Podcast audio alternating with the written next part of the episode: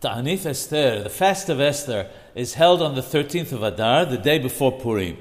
The Shulchan Aruch states that when this falls on Shabbat, the fast is advanced to the preceding Thursday. This is because we may not fast on Shabbat, and we prefer not to fast on a Friday, so as not to enter Shabbat keshehu menuwal, in an unpleasant state. The Ramah adds that if there is a Milah on that Thursday, the participants are permitted to eat at the Sa'udah, the festive meal, but those who ate must fast on the following day, which is Friday. The Aharonim state, however, that if there is a Milah on Thursday, the Sa'udah should be held at night, as is done on other fast days. There are those who say that the parents of the child, together with the sandak and mohel, are permitted to eat and do not need to fast on Friday.